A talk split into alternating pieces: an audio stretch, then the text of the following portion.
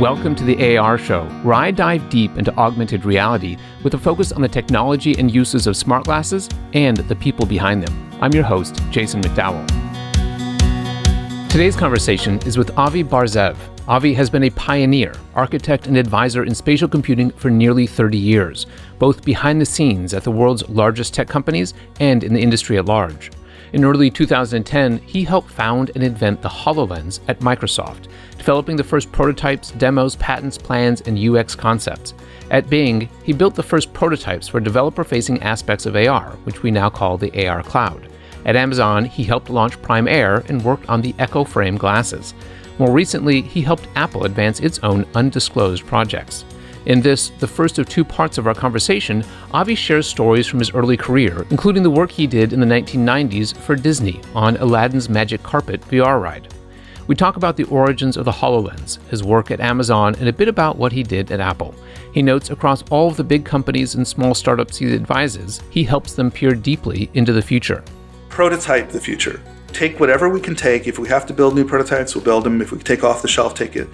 But prototype those experiences that convince people of what the right path is and do it cheaply do it quickly do it in in two to six weeks of work show somebody in rough form what the future, several years in the future, could be like with more polish, but do it in such a way that you can convey the correct emotional reaction to the future so that we can tell if we're going to love it or hate it as early as possible. He goes on to share his perspective on the major players and talks about some of the risks he sees for the technology. As a reminder, you can find the show notes for this and other episodes at our website, thearshow.com. That's T H E A R S H O W.com.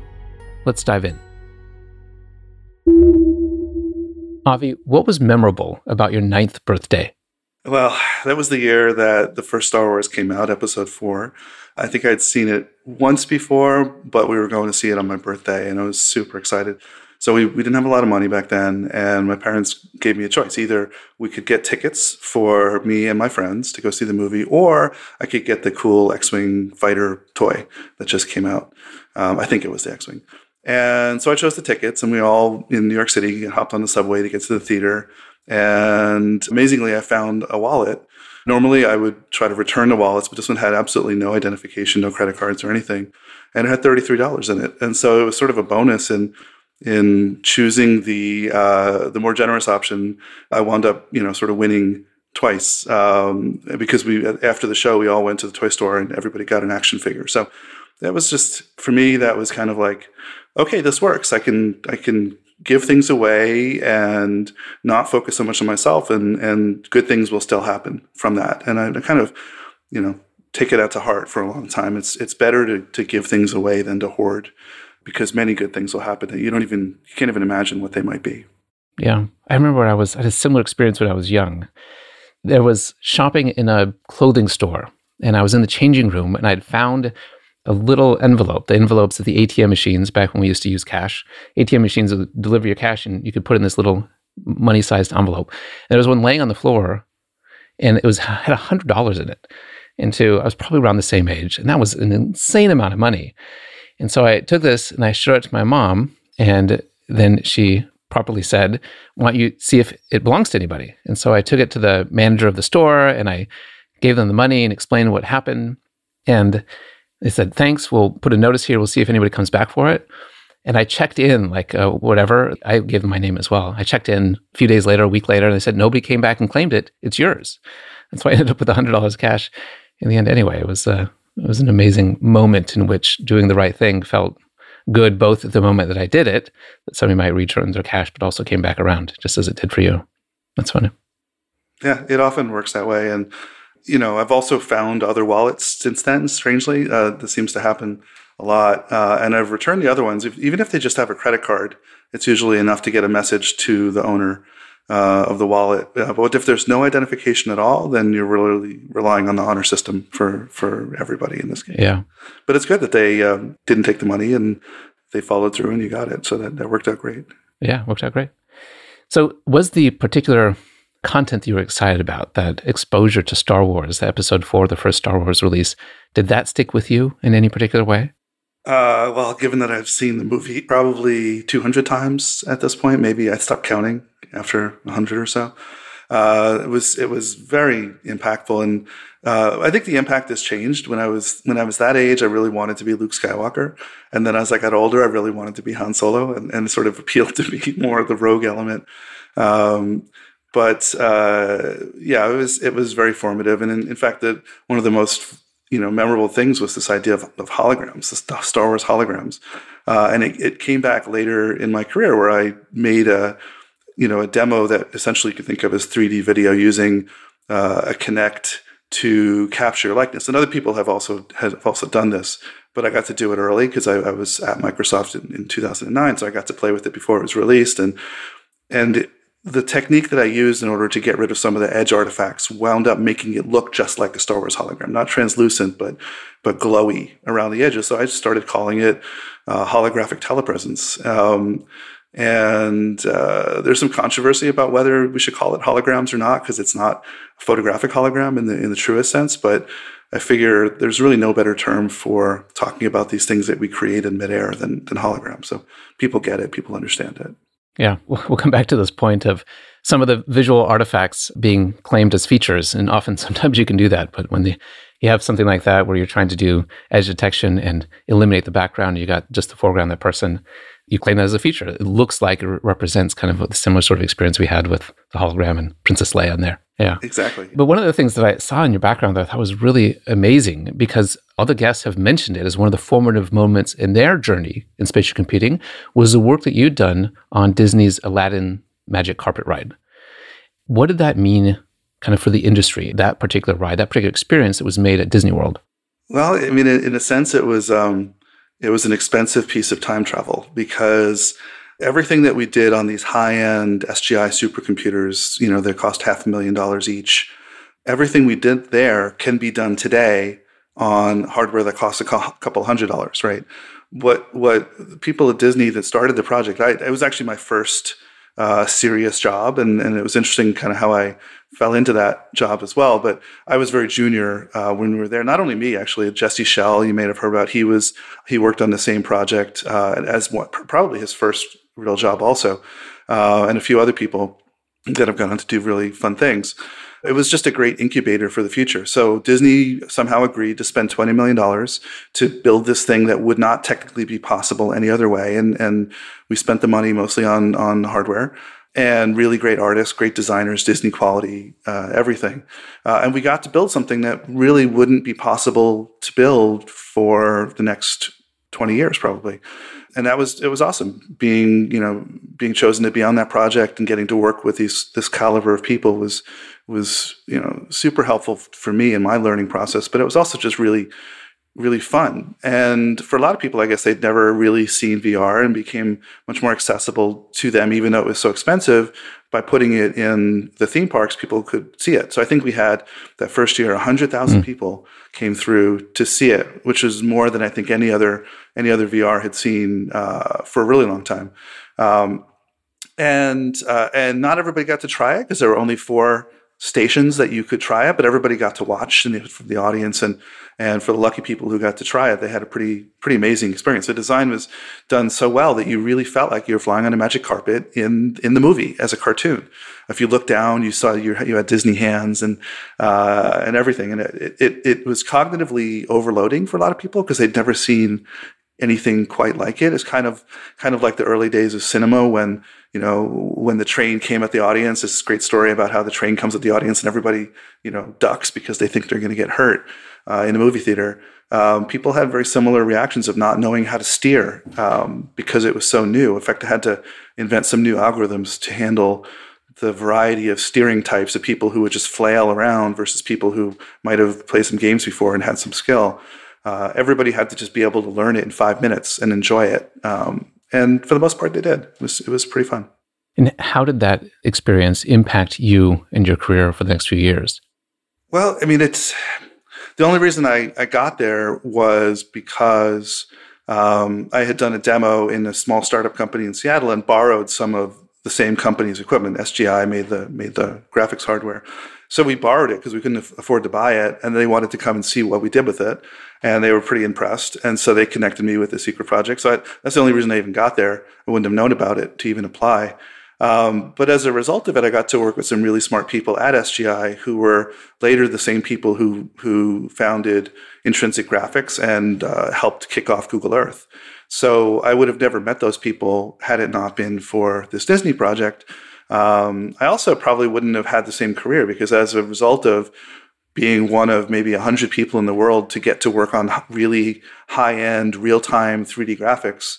Um, and you know, I mean, high end is not you know not Doom or Wolfenstein, which were the things that were kind of out on PCs, but really you know really fast and high detailed uh, VR kind of systems.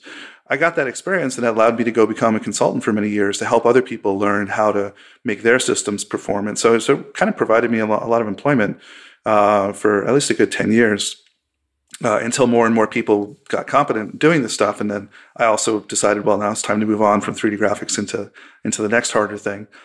Um, but it, it, gave me that grounding, and it also gave me an appreciation for how important the audio is, how important the quality of the art is. The whole show has to come together, and it's not just about pushing polygons um, or field of view or anything like that. The, the field of view of the headset was pretty terrible. It was probably only about 30, 40 degrees, but uh, the optics were great.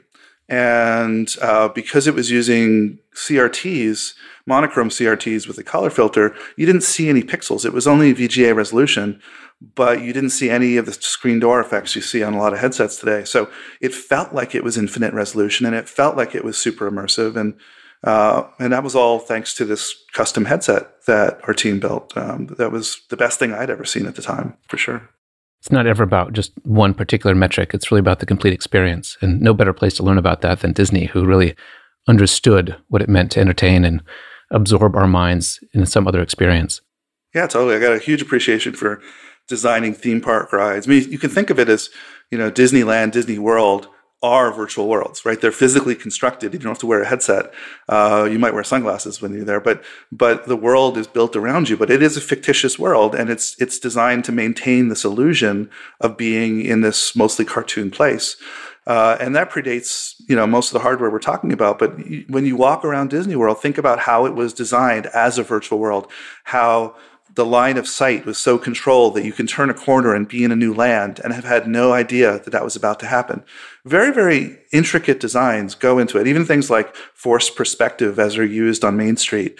Really interesting what Imagineering came up with in order to, to create this story, uh, the storyland of, uh, of many stories in one, in one place, all folded together. Um, and the ride itself that we built had, you know, had this long tradition of what they call dark rides, the same kind of when you're in a, a vehicle and you're going through inside a building, uh, like It's a Small World or Mr. Toad's Wild Ride. Those are those are dark rides. Uh, we followed the same design aesthetic for this, except you could go anywhere and you could you could fly anywhere, and, and you had a lot more freedom than you would have on an on uh, existing rides. So for Disney, it was a chance to play with storytelling when the boundaries are taken down and when you're not on track or rails, as they say, uh, but you can go anywhere you want. It, it, created a ton of challenges for storytelling that um, actually, in many ways, persuaded me not to follow VR uh, too too much because I saw how hard it was in order to create the kinds of stories that I wanted to create that were that were interactive and emergent, uh, things I'd seen in fiction uh, that were just really really hard to do. And and even to date, even some of the best games still um, aren't perfect. They're they're entertaining and they're they're really good for what they do. But in terms of this open ended gameplay, being able to do everything, it's still really hard to do. Yeah, here we are. It's almost thirty years, I guess, since you'd started working on that Aladdin's Magic Carpet Ride, and we're still struggling to figure out how to tell great stories in a truly immersive, interactive, and, and free flowing with all that freedom you imagine way. We still have a lot of work to do to make that possible. Yeah, uh, that's exactly right. That there's still no better AI for storytelling uh, than a human in the loop, a dungeon master for D and D. Yeah, our imaginations. Yeah, yeah. And so some of my later ideas were were centering around this idea of putting actors in the world in order to play those key parts. I actually tried when I was at Disney. I think it was '97 that I pitched this, but I really wanted to do something Star Wars related at Disney, uh, since they had some kind of relationship uh, with Lucas back then um, that would have been like an immersive VR Star Wars experience. But the key was have real actors play the key roles of Luke Skywalker, Darth Vader. Don't try to have the the guests become those characters because they some of them may be really good, most of them won't be great. Uh, so get actors to do those roles, but let everybody else participate. And I, I still think that would have worked. The, the, the claim in '97 was it was too early to pull off anything like that. But I I, uh, I do wish we had done that. I think it would have been a lot of fun. Yeah, it's interesting. It's super interesting. Reminds me at Disneyland, there's a, an experience in a part of the park where you can, as a kid, learn how to be a soldier, a Jedi Knight. And you get these lightsabers. In the experience, the, the kids are the trainees and they they get to battle at one point Darth Vader. And so the kids are the audience, right? They they come from the audience to participate in this thing, but then they have a couple of real actors on the stage who are there to guide them and to to play the role of the main characters and interact with them. And my daughters just loved it, loved it because it felt so real. And it, to a large extent, it was real, right? In that little sort of scenario.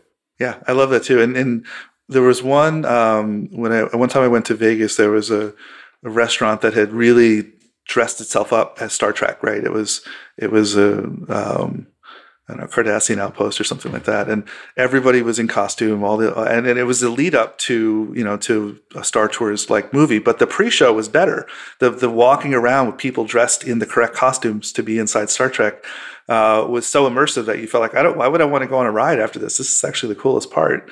Uh, and it's maybe because I like role playing, I like D and D and those games um, that I'm into. Maybe not everybody would, but but it's it's um, it was pretty amazing, and I think I think we're we're going to see more and more of that as as AR gets better. That we'll see this kind of immersive entertainment uh, that isn't just about going around and playing some modified version of laser tag, but but is really about the interaction and, and the dialogue and how well you play the part.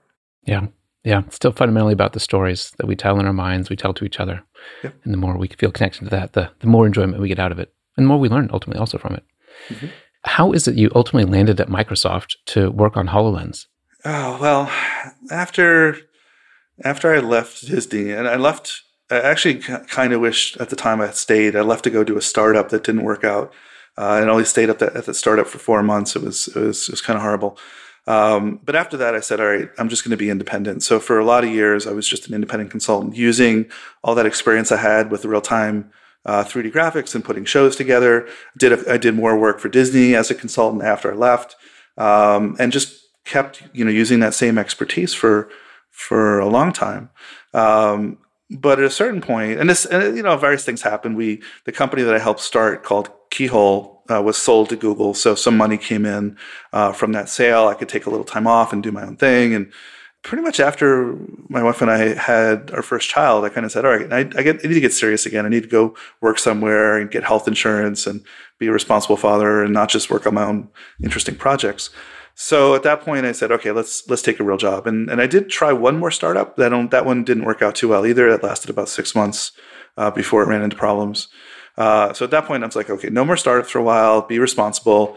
Let me go work at a big company. Um, what had happened along the way was I turned out to be I was the only person at the time who had worked on both Google Earth and Second Life. Second Life was one of my consulting gigs where I, I helped them rewrite their renderer and I helped build all the objects in the world with, with a small amount of code. And I, I wrote a whole bunch of blog posts about what a crazy idea it would be to mash up Google Earth and Second Life. A lot of people are talking about it like, wouldn't this be cool to have a planet sized virtual world and we could all walk around in it?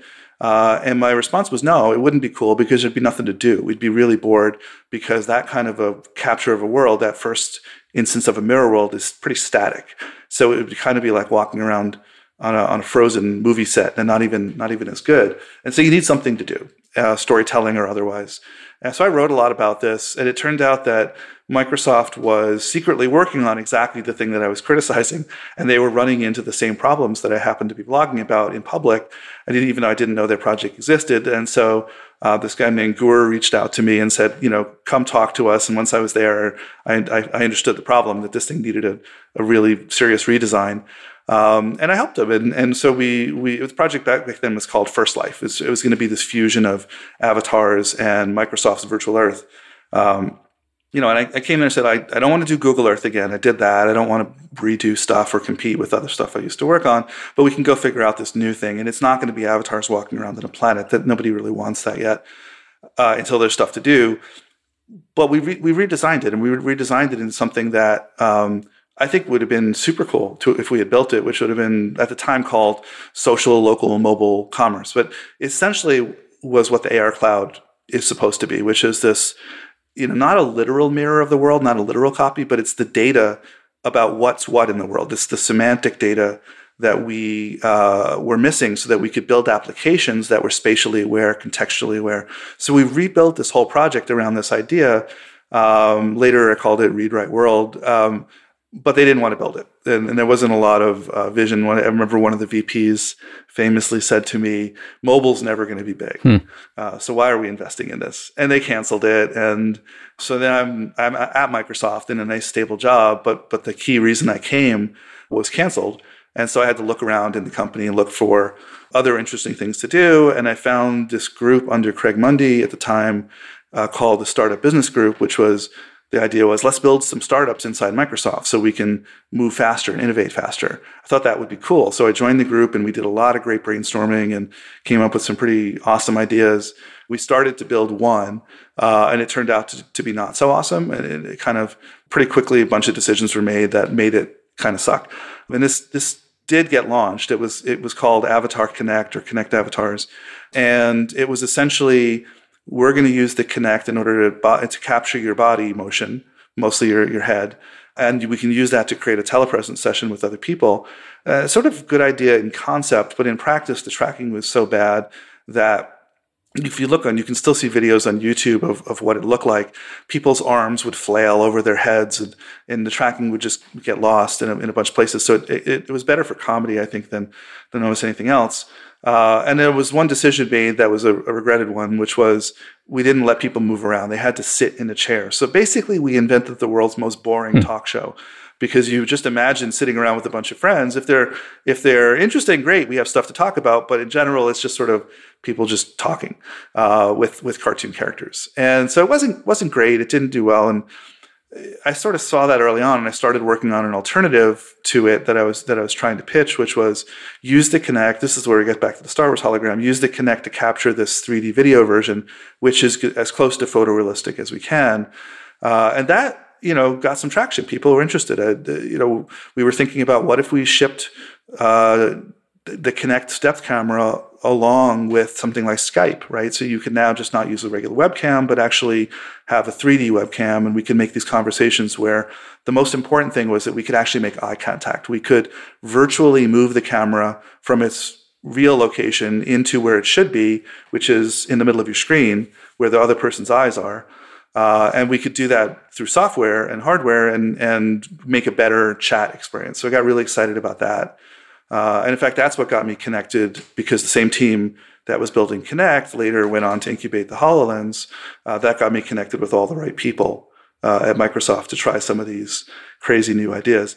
Uh, it turns out it still had to wait because the field of view for the HoloLens was only going to be, you know, 30, 40 degrees. Uh, that was the best that we could imagine at the time.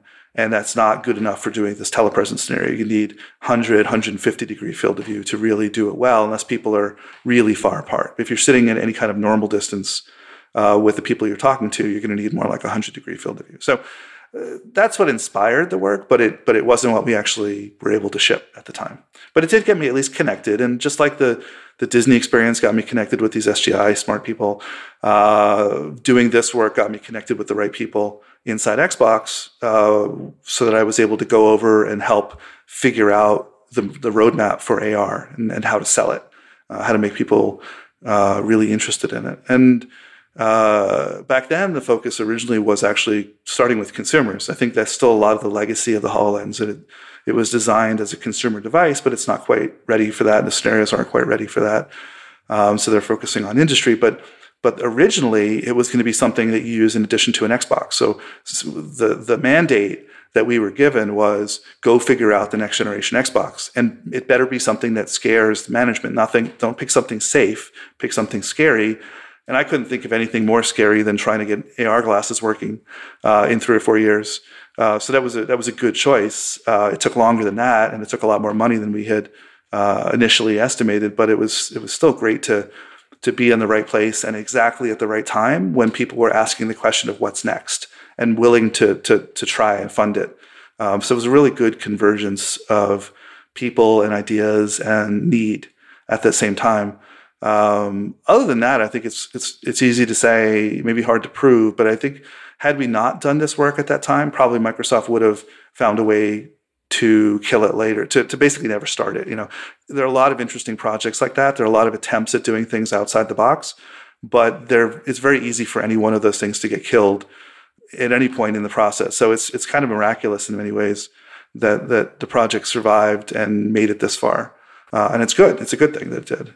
What was it about HoloLens that allowed it to survive all of these critical reviews where it could have been killed off at any point along the way? Well, I mean, I think in many ways it was kind of killed off and had to get revived under different, you know, ownership in some ways. Some of the same people stuck with it, and it's a credit to them that they had the persistence, right, to to keep going with it, and not give up. But it went through. I mean, I was only there for the the first less than a year of the project. Um, some people stuck through, you know, the whole the whole six years, and are still working on it today. But it had to bounce around. It was originally an Xbox project. Um, due to various reorgs and power politics issues, it it was considered as maybe this is going to be the future of phones, so maybe it should live in the phone business. Maybe it should live in the Windows business because it's, it's, a visual interface to the world. So maybe it's it's you know good for operating systems. And and today it's found its its life inside of the cloud computing space because it can really help sell uh, the need for cloud computing. If you think about all the stuff that needs to happen off the glasses, and in fact, the very very first design for this thing, the this the um, proposal that I wrote was was to actually have distributed rendering, so the glasses wouldn't have to render everything themselves. That this new super duper, you know duper Xbox was meant to be the rendering system that would wirelessly beam the graphics to the glasses, and the glasses might do just last microsecond, millisecond adjustments, but most of the work would happen off the box. And and you know you see a lot of interest picking up in that because people are starting to realize that you can't really cram everything into a pair of glasses if you do they wind up being really big and heavy and, and hot um, so you know as wireless technology gets better you'll see more and more of these hybrid solutions with they're talking now about it being the edge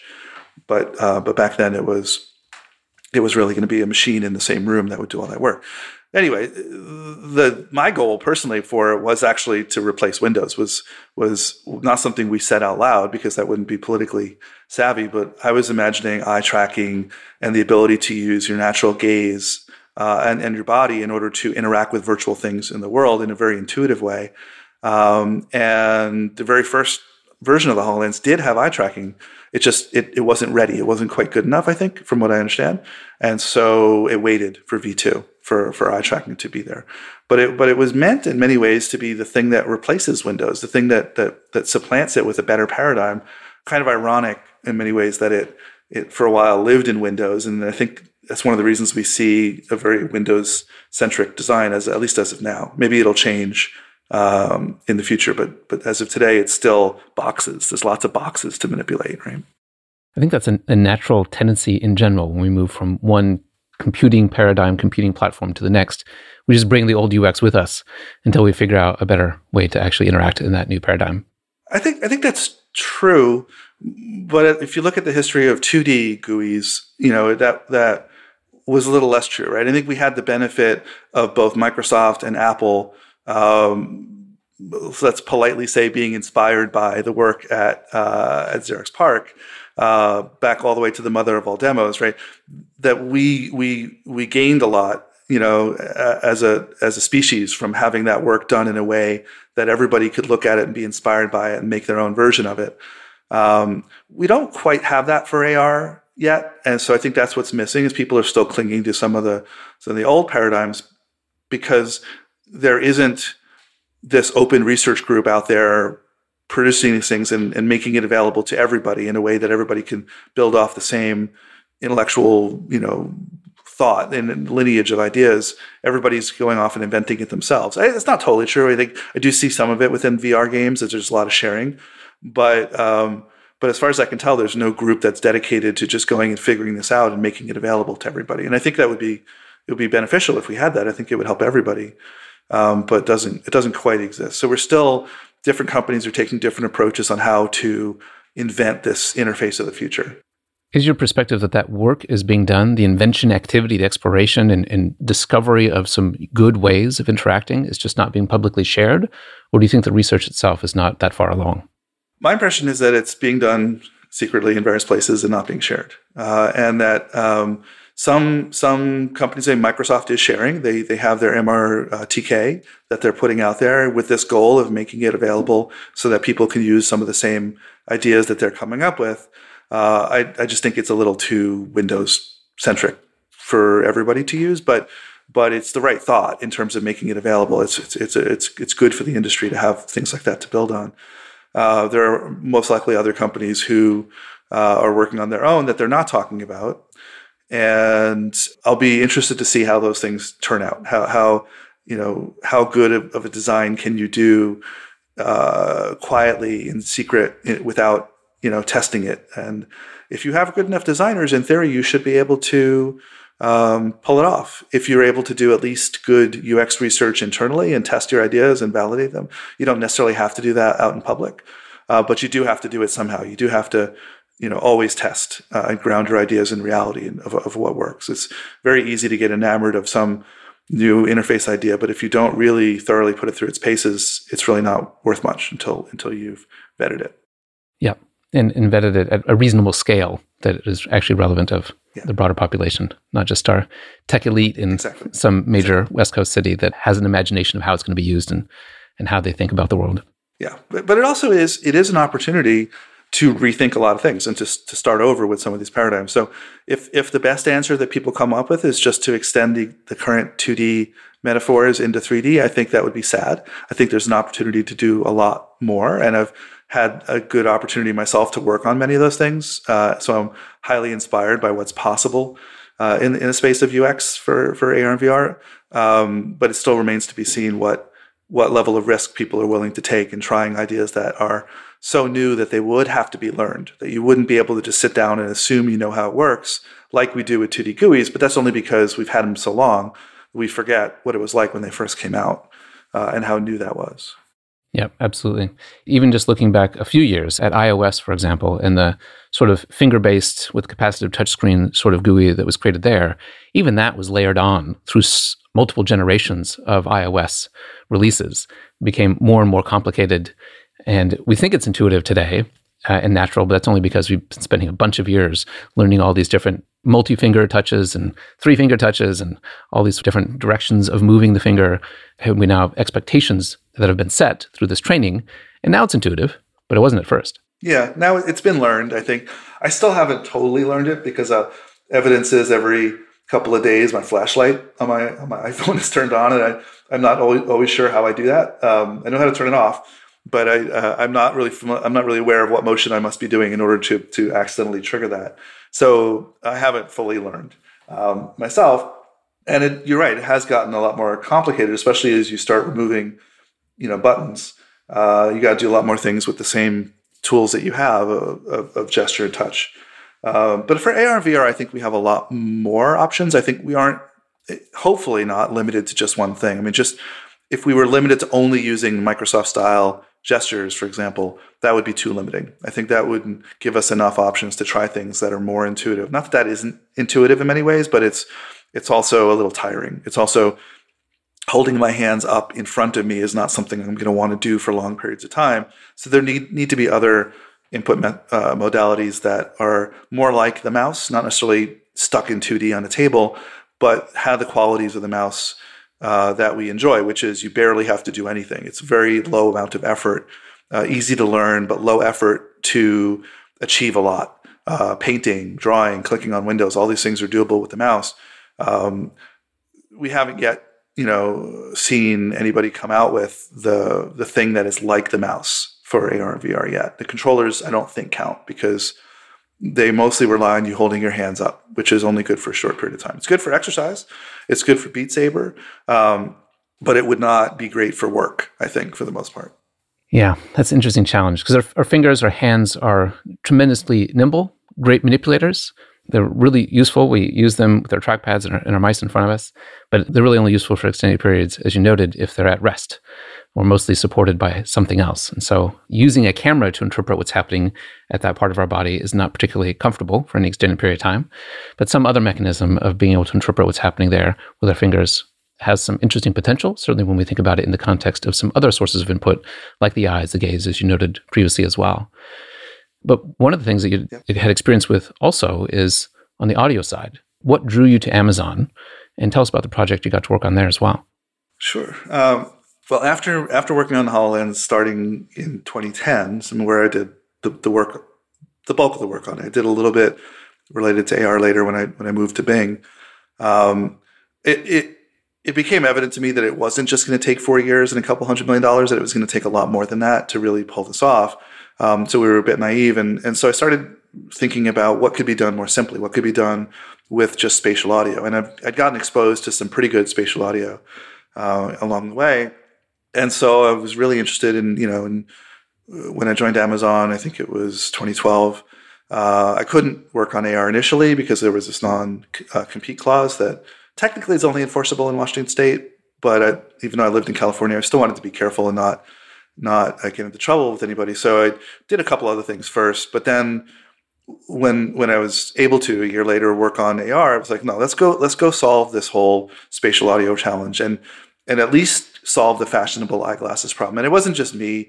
There were people at Amazon who had worked on Google Glass before. They they sort of started at the lightweight end of the spectrum. Not that I think glass was that fashionable, but but the idea was to make it something you could imagine wearing all day long.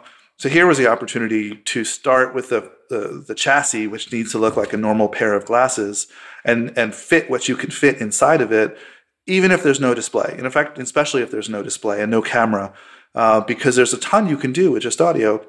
And so we explored that. I spent a year prototyping uh, all the cool things that you could do with audio interaction and voice interaction. Um, you know, the most obvious was Alexa, right? And that's that's the one big thing that you could do on the Echo frames that they've launched today is this idea that it's it's your personal assistant, but it's not sitting in the kitchen anymore or the living room. It goes wherever you go now, and you get the same uh, quality of Alexa, but it's now even more personalized because it knows the difference between you talking and other people talking. So that's a that's already a big win of being able to have that assistant follow you around. And this was still all the early days of being aware of all the privacy issues as well. So uh, there's there's a lot of things that I, I, probably would do differently now too. But uh, it was a, it was a pretty good take, and it was meant to do a lot more as well. And, and I don't want to talk too much about it, but the the potential for hearables or wearables is really in upending the way that we communicate. And you know, people have gotten so tired of te- of phone calls and leaving voice messages. They've sort of left that uh, by the wayside and adopted texting uh, because it's asynchronous. Because you can text, you don't you don't need to worry if someone is busy or not busy. They'll get to it. Maybe not right away, but they'll get to it. So I was very interested in this. What could be done asynchronously that could replace texting with something that was even more natural. Uh, and I'm still very interested in those ideas and some of the work that I've been doing since I left uh, Apple has been just thinking about that problem of what if all I had was a, was a pair of headphones maybe? What could I do with audio communication that would be better than what we do today? And so I have some ideas and there's things that I want to work on. I also have some some hesitations around especially around the privacy issue um, and I've also think my, my views on on what's beneficial have changed a bit like I think in 2013 2014 I would have said making people feel more connected to each other is the most important thing. But then you look at a company like Facebook, who that is their motto is to is to make people connected to each other.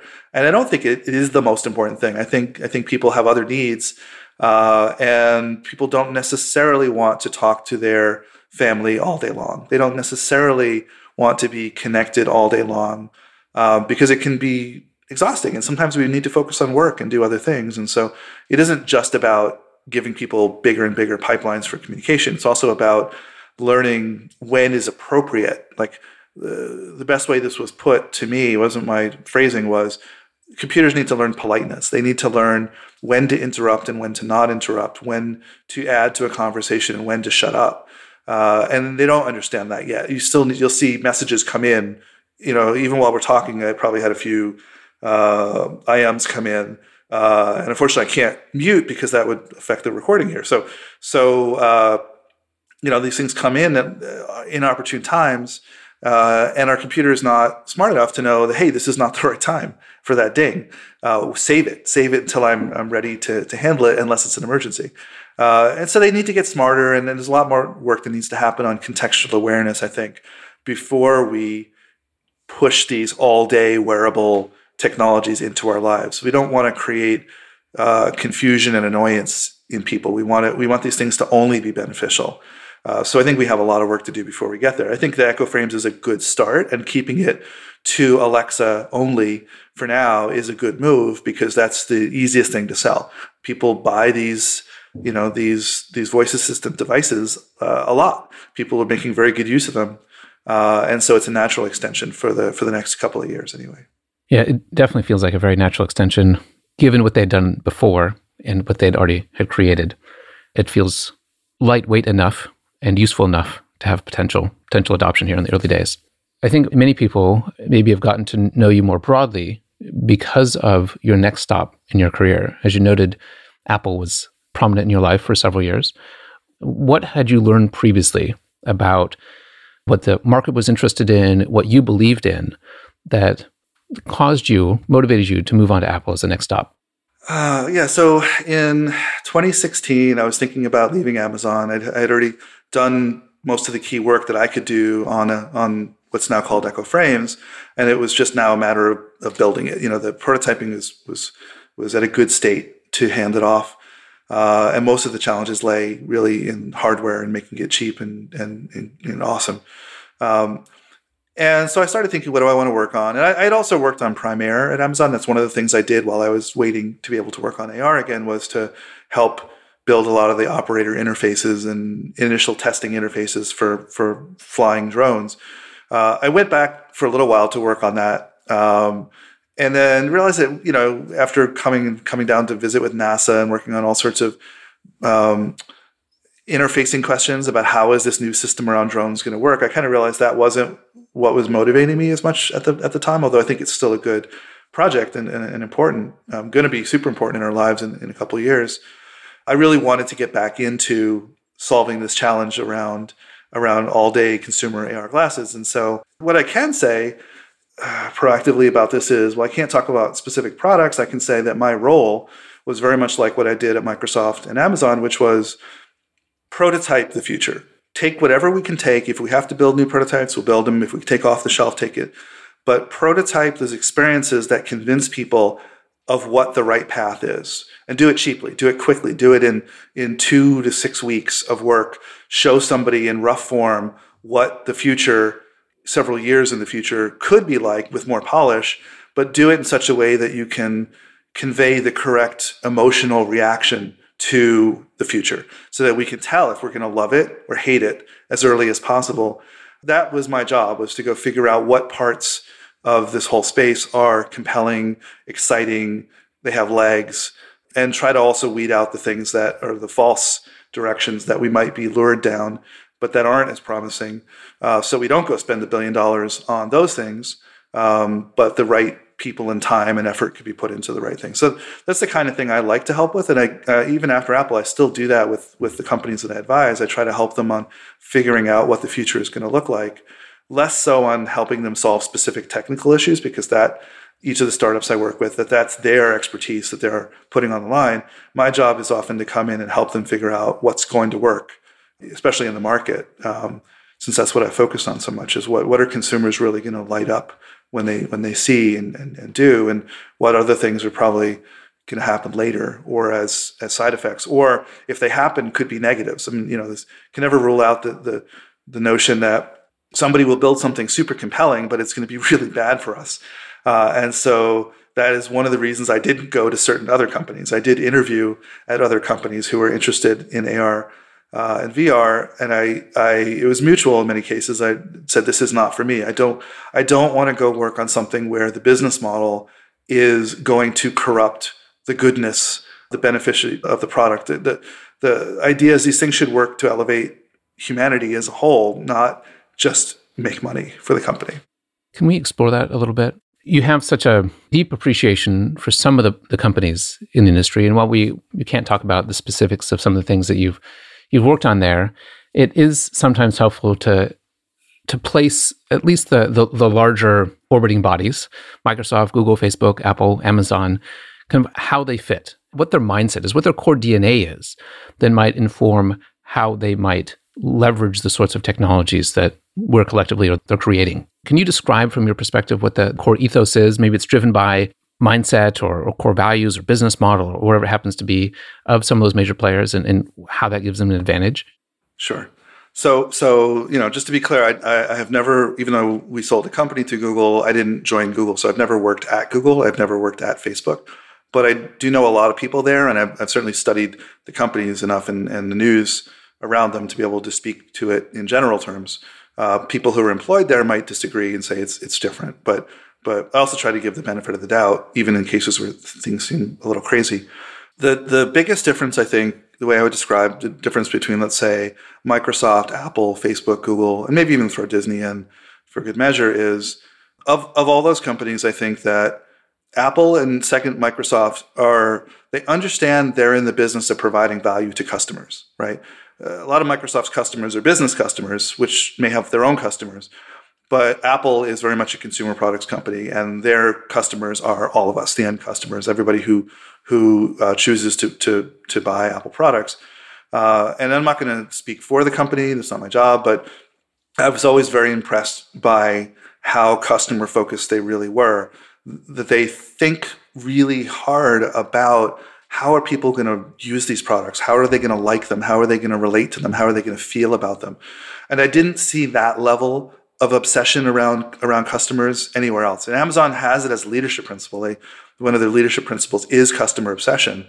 But I didn't find it to be as true as as maybe they would like it to be. Uh, and an example maybe at Amazon is just look at the website, right? The shopping website.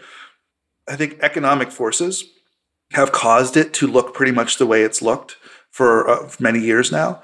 And I tried to show them a few options of things that would be different, like especially around shopping on phones and tablets, how we could make use of touch. But it's really hard to change something that's making a million dollars a day to say, here, I have this new version that's different.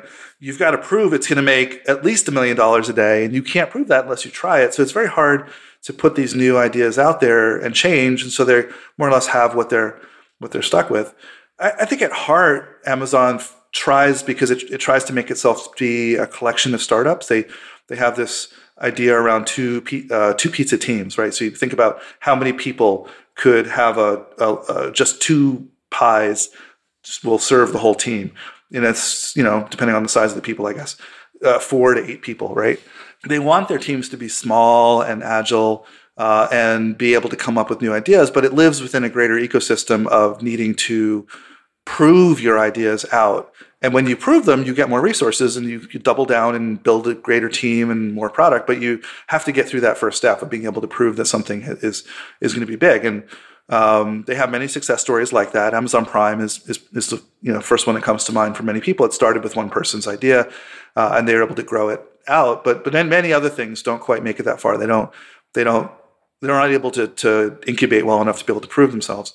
I think Microsoft is is mixed in the sense that they uh, they would very much, and I think especially recently since since Satya took over, want to be more like a collection of startups, and and people can have good ideas and they try to come there. But the time I worked there, it was a very difficult thing. It, it was it was it was not um, as liberal of a, of a culture at trying new things. So it's kind of a miracle that we were able to to pull off what we pull, pulled off, and and credit for that really goes to the team and the people that stuck with it for so long. But but as a company, they weren't as as good at fostering that kind of innovation.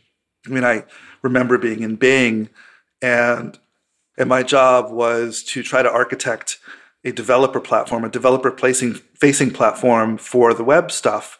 Uh, and I'm like, well, we got to use JavaScript because everybody's using JavaScript. And I ran up against people who were like, no, it's got to be C sharp. I mean, this is web development. It's C sharp is is not what people want to use. But you know, that was the kind of thing I ran ran up against back then. Disney was an interesting specimen, and uh, it was a long, long time ago, so things may have changed. But Disney culture was more around pitches and sales. It was kind of like maybe this came from the Hollywood DNA. Um, the people who did really well at Disney were really good salespeople. They could come up with a nice presentation and a great pitch and get funding to go do a great idea. Uh, that's very different from these other companies as well. I mean, uh, Microsoft was very focused on the organizational structure and the building of orgs around new ideas. Apple, I think you could say, very focused around consumer ideas and what's next in the evolution of, of really helpful consumer technologies. Google, from my you know view uh, externally, still seems very engineering driven. That they're willing to try new things, and the engineering managers have a lot of power to go and, and try a new product, but they don't necessarily have all the tools they need to be successful. They don't necessarily have all of the design chops and all of the UX research in place to be able to figure out what's going to be a great product. So they've seemed more willing, at least in the past, to just throw things out there and try them and see what happens and then kill off a whole bunch of them, uh, which I don't know if it's necessarily the best way to go about doing things.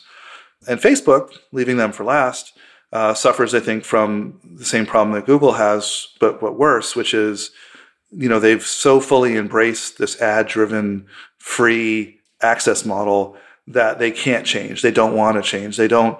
They don't want to move to a model of providing uh, value in exchange for money directly, uh, and so everything is sneaky. Everything is stealthy. They have to go essentially behind one customer's back to make another customer happy, and, and I don't know that they literally sell our data, but they effectively do. They effectively are selling their users as a product for someone else, the advertiser, as the actual customer.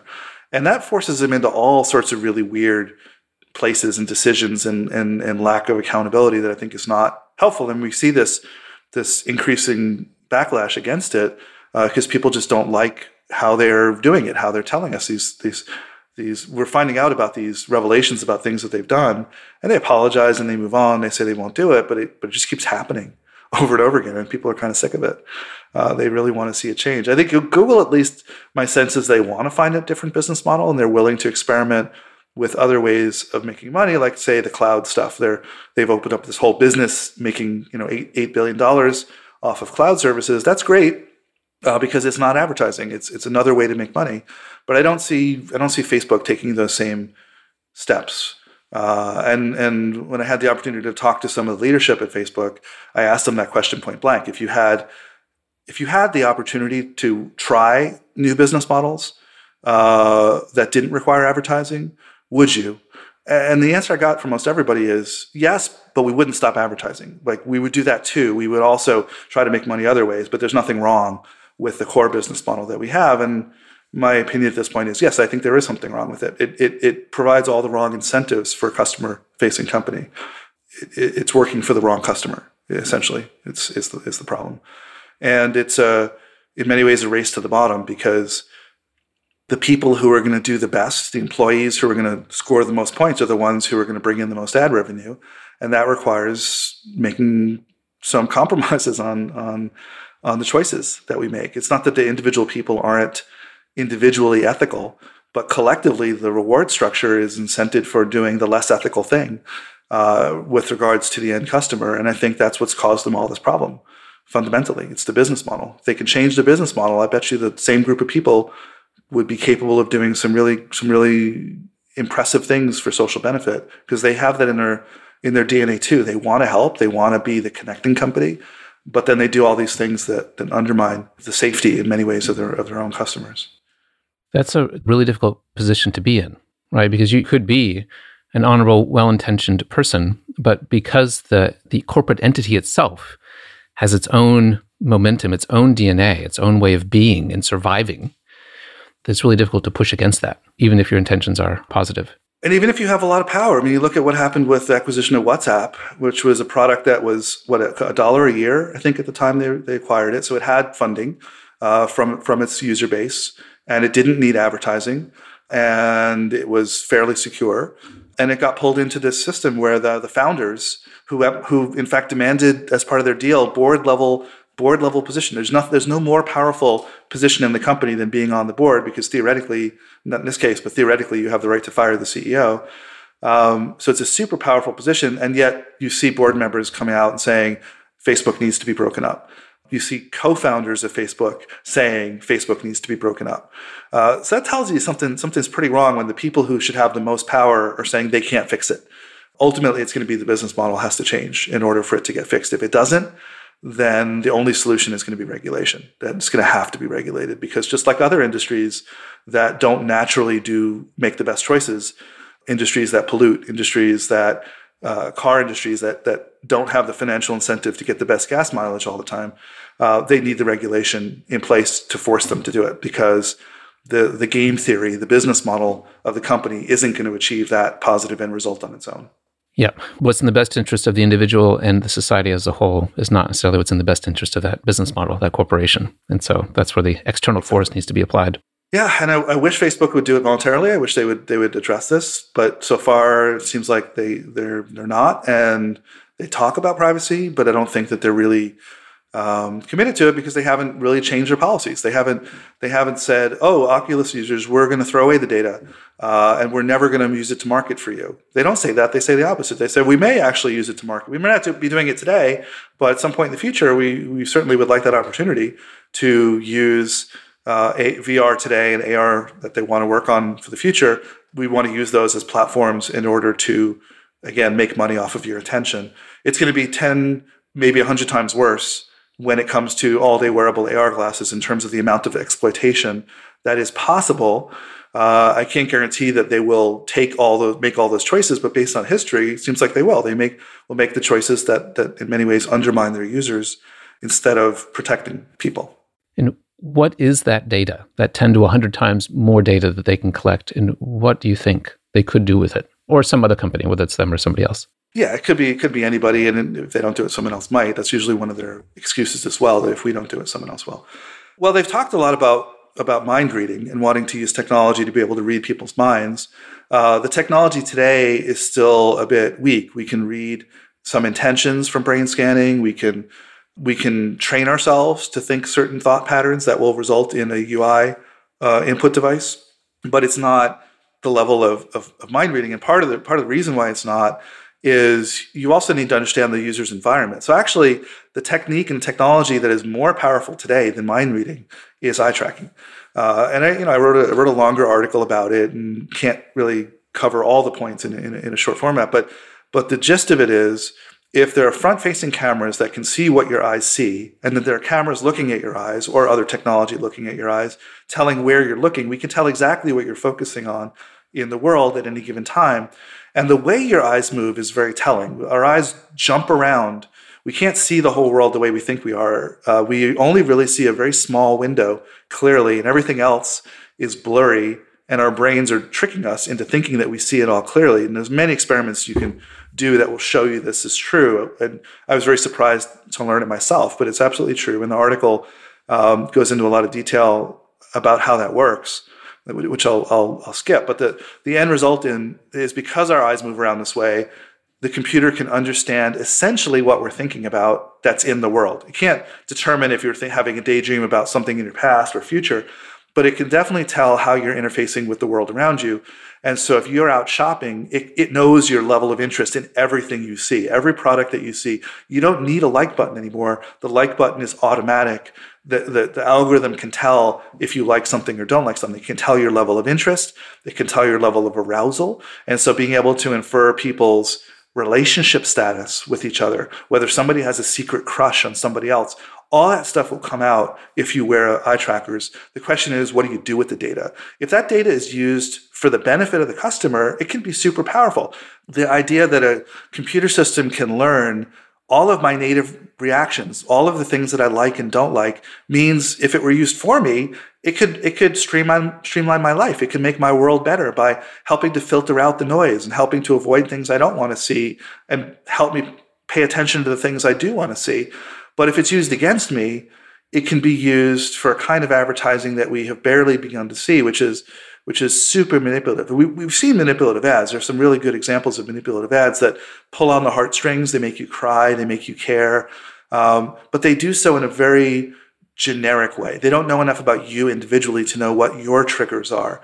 And for some people, let's just take take the politics for a second. Their trigger may be around the issue of abortion or wars. And so if they can figure out that your hot button issue is abortion, they can provide advertising which gets you to vote for or against candidates who are with you or against you on on, on those issues. And because you're so passionate about that one issue, you may ignore a whole bunch of other issues. You may wind up voting for a candidate because of that one issue who is actually going to help you get kicked out of your job, get you kicked off health insurance, uh, get you infected by diseases that were not properly taken care of. All sorts of things may be against you, but you voted emotionally because of one issue. And I'm not saying you're wrong for feeling that way, but but you got to look at the bigger picture of, of who's actually going to be better uh, leadership in government. And I'm not going to I'm not going to play favorites right now, but but we have been manipulated uh, my whole life. Like I'm right now trying to get to to get off of animal proteins and trying to go as plant based as, as possible. I'm one of those people who was convinced that animal proteins are better and healthier, and I needed it. And was my eyes were open by looking at the actual research and, and seeing seeing how much of that was BS that came to me through advertising and I want to make my own decisions. I want to make my own decisions based on rational uh, data science uh, about what's what's better for me and my kids and and what do we want to do and not be persuaded by these things. But we are going to be more and more manipulated. And one of the examples I like to give is a thought experiment. But just imagine that the system knows you well enough to know that you have a secret crush on person A and your best friend, let's say person B, and we've shown you a whole bunch of cars randomly in the environment in a way that you didn't even notice that we were showing you them. And we could create this, this really powerful commercial using your favorite car that you don't own, putting the person that you have a crush on in the passenger seat, your best friend driving, using their avatars because, of course, they didn't click the checkbox saying, don't use my avatar. They didn't care. They didn't think about what the implications were. And now some company is creating this highly manipulative ad that's going to get you to buy this car or feel really bad about not having it. Um, and a lot of people will be persuaded by that. They'll be susceptible to that. Um, and that really concerns me. I think we're going to be living in a world in which we can easily be controlled because there will be so much of this information.